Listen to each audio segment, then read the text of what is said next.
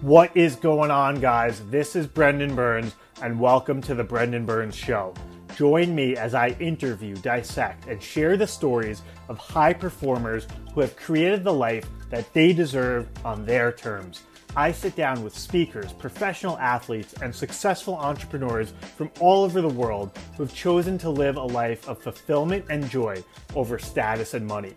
In each episode, I share actionable strategies that you can implement in your life, plus inspiration along the way. So come join me for this episode of The Brendan Burns Show.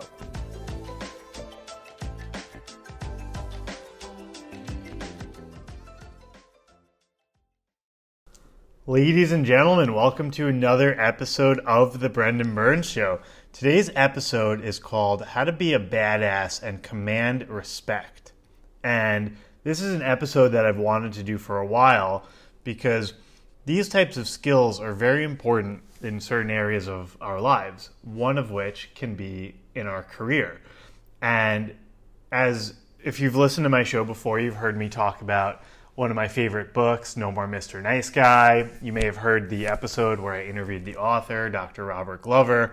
And in my own personal journey, learning how to not be a people pleaser or a pushover has been extremely helpful and powerful for me in all areas of my life.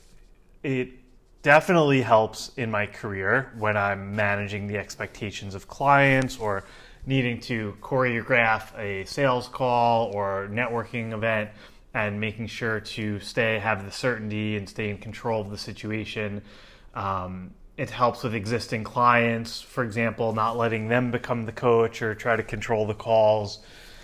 And at times, it is very helpful in the context of friendships and relationships, being able to speak clearly, set boundaries, put your needs first. And I'm really excited for this because this episode, I'm specifically going to be giving you word for word lines that you can say and so I'm going to give you some different scenarios, some different life scenarios.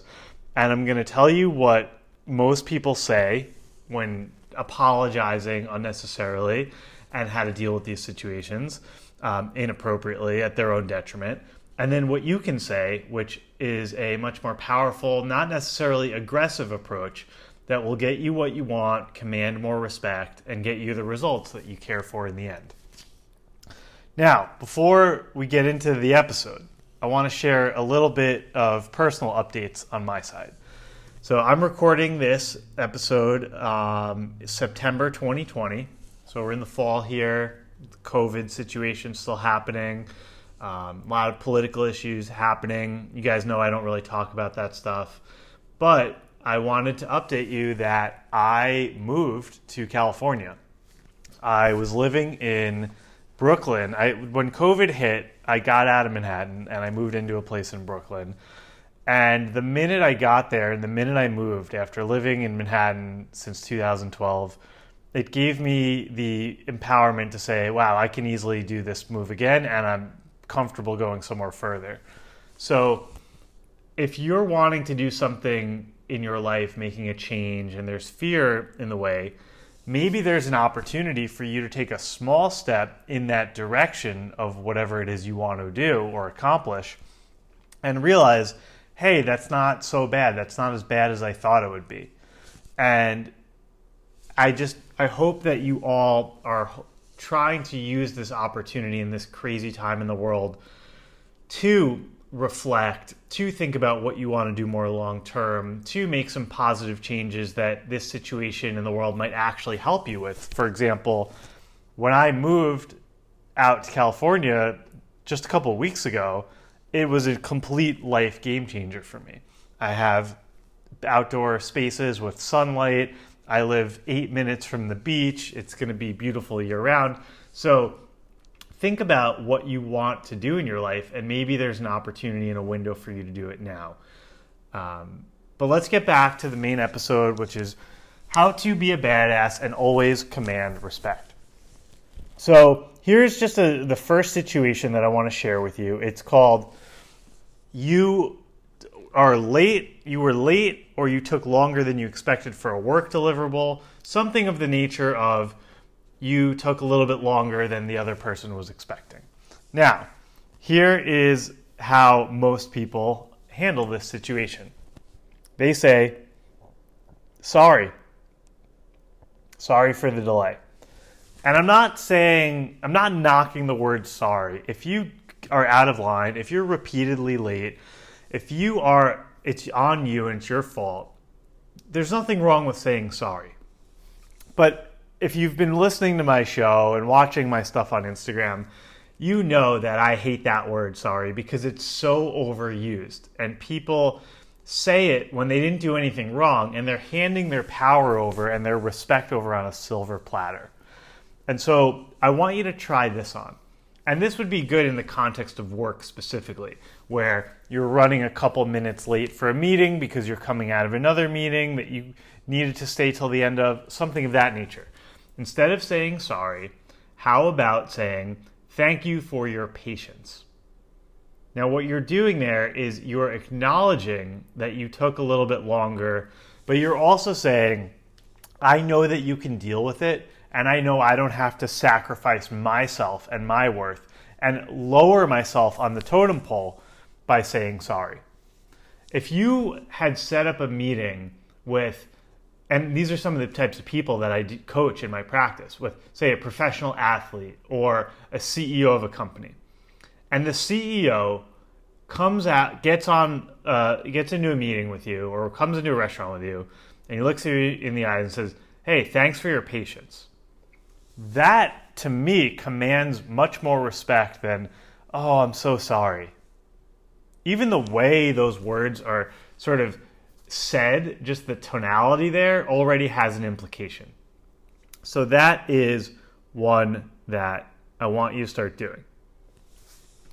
Now, here's another one. And again, this is a good one for work, but not necessarily limited to the context of work.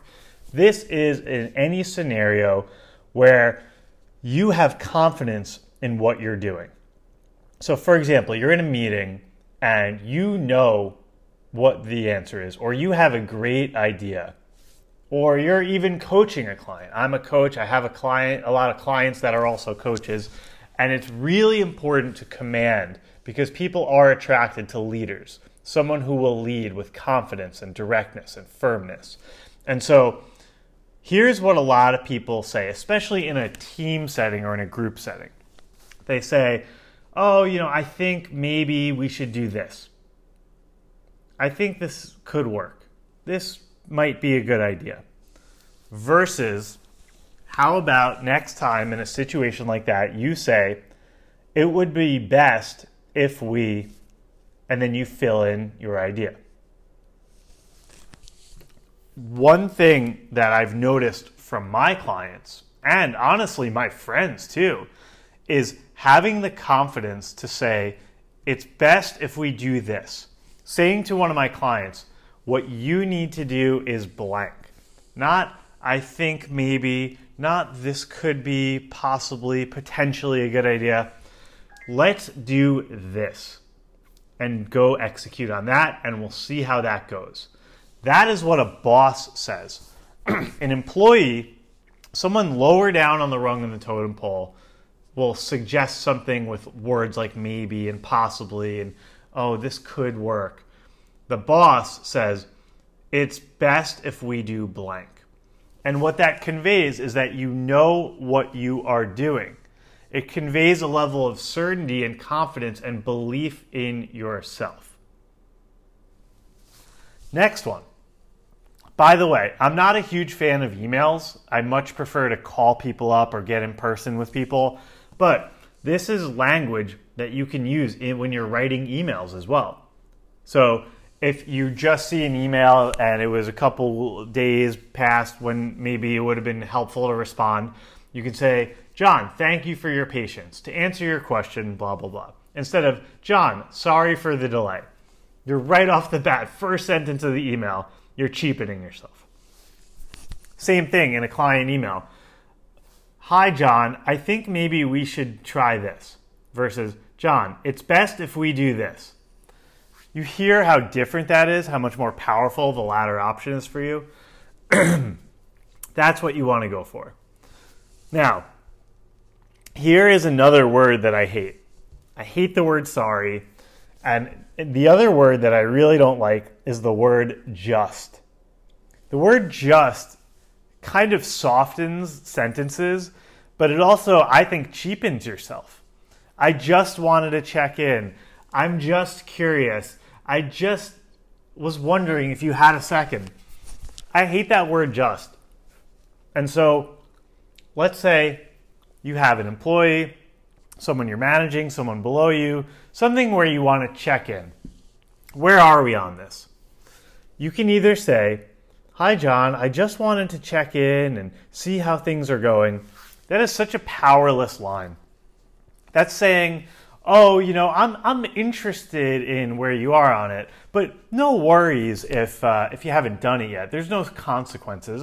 I'm just checking in. I hate that word "just." Versus, John, when can I expect an update? Or John, where are we on this matter? To me, those second options are much more commanding and much more direct. And I think the problem that people have in speaking more directly and more openly is they're scared of being vulnerable.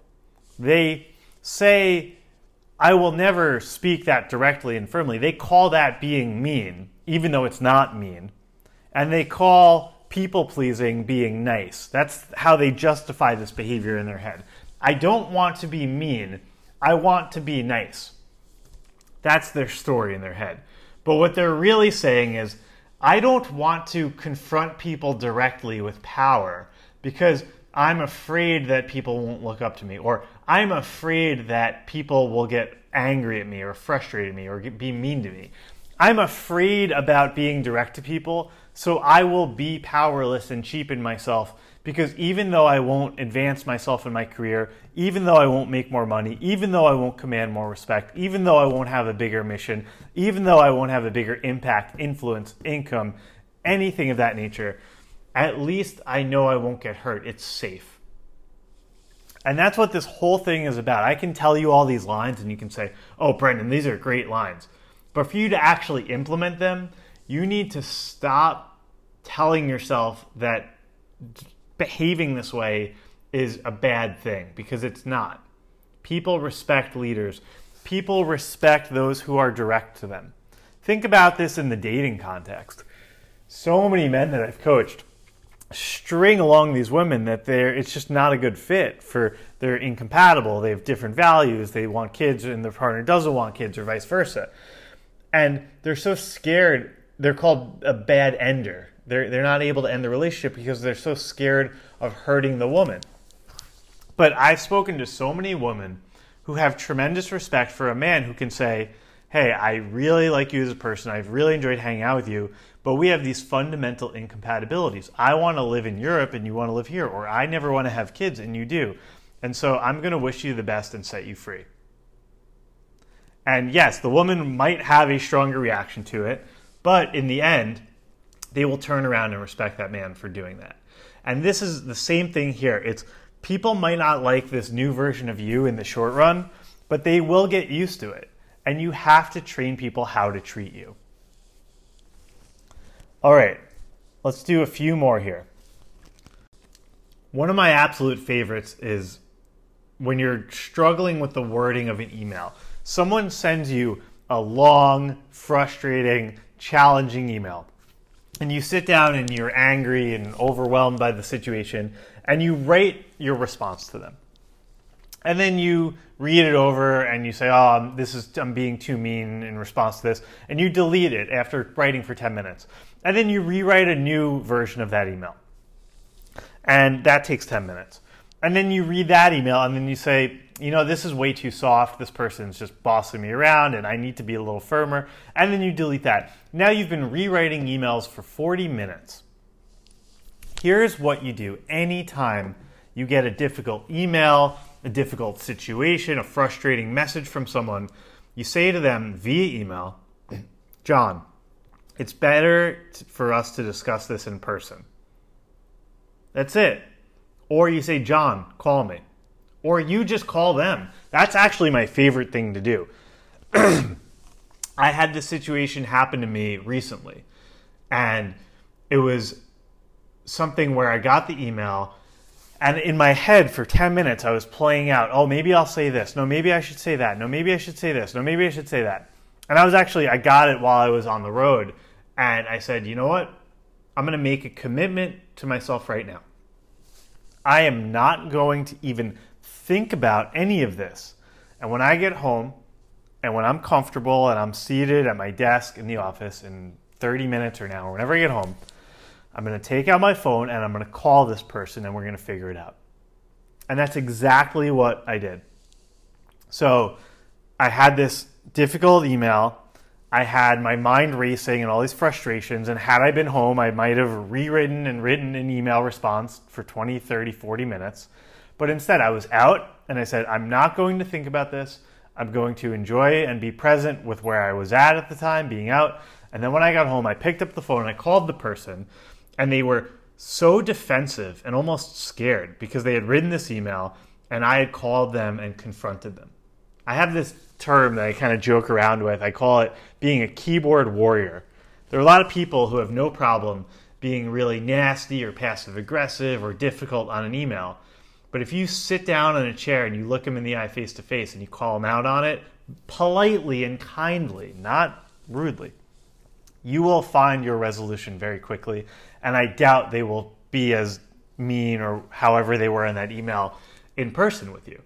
And so I called this person up, and before I even said a word, they said, Oh, I'm sorry. I don't know if you got my email, but I was just was thinking this and that and that. And they were so on the defensive. And I said, Hey, don't worry about it. Let, we're on the phone now. Let's find a win win situation together. And that person was kind and available and open, and we made it work. Five minute call. So that is what you want to do in that situation. I'll do one more. I'll do one more for you, and I like this one a lot because everyone makes mistakes in life. And this is a really good one for work. And what you do is you make a small mistake. Let's say you're working on a project and you put in a seven instead of a six, or you put in yellow instead of red. Some problem that's not a big deal, a small error. And someone writes an email and they call you out on it. What most people do is they say, Oh my gosh, I'm so sorry. That's my fault. I totally missed that. And I used to say that. That's how I used to write my emails and how I used to respond to getting called out. Here's what I say now Good catch. Here's the updated file. Thanks for letting me know. That's it. Good catch. Here's the here's the fixed version. Here's the updated version. Not I'm sorry, not I can't believe I missed that, not what's wrong with me, not oh my goodness, not what will you how many things do I need to do for you to forgive me? It's ah, good catch. Atta- please see attached. It's updated. That's it. You're done. Making a mistake doesn't mean you have to get on your knees and beg for mercy. Making a mistake is part of being a human being. And that person, if they, you know, however they call you out, that's up to them. But they make mistakes too. Remember, we all make mistakes. So I want you to start implementing this type of language. Actually, I lied. I want to do one more because I'm just looking at my notes here and this thing drives me crazy. This is one more. I, when people say this to me, it's like they're devaluing themselves so hard right in front of me, and it's just such a pet peeve because I want people to be more empowered and believe in themselves more. Quick last one. You're trying to figure out if someone understands what you're saying. Someone will say, "Hopefully that makes sense." Big question mark versus let me know if you have any questions about that. That's pretty self explanatory. I'll let you dig in and figure that one out. But this is how I want you to start communicating in your life to your boss, to your peers, to people around you. This type of language sounds small, but these tweaks can absolutely change your life. Thank you for tuning in to another episode of The Brendan Burns Show. If it's your first time here, please make sure to subscribe on the Apple Podcasts app or in Spotify. Also, please leave us a rating or written review. This helps others learn about the show and spread the word to new and more people. Lastly, if you're looking to take your personal life, business, or career to the next level and you want access to me as well as my community of like minded people, head over to courses.brendanhburns.com and join us in Mastery Academy, my membership site that comes with online course content as well as live coaching calls every two weeks hosted by me personally. Thanks again for listening and have a great day.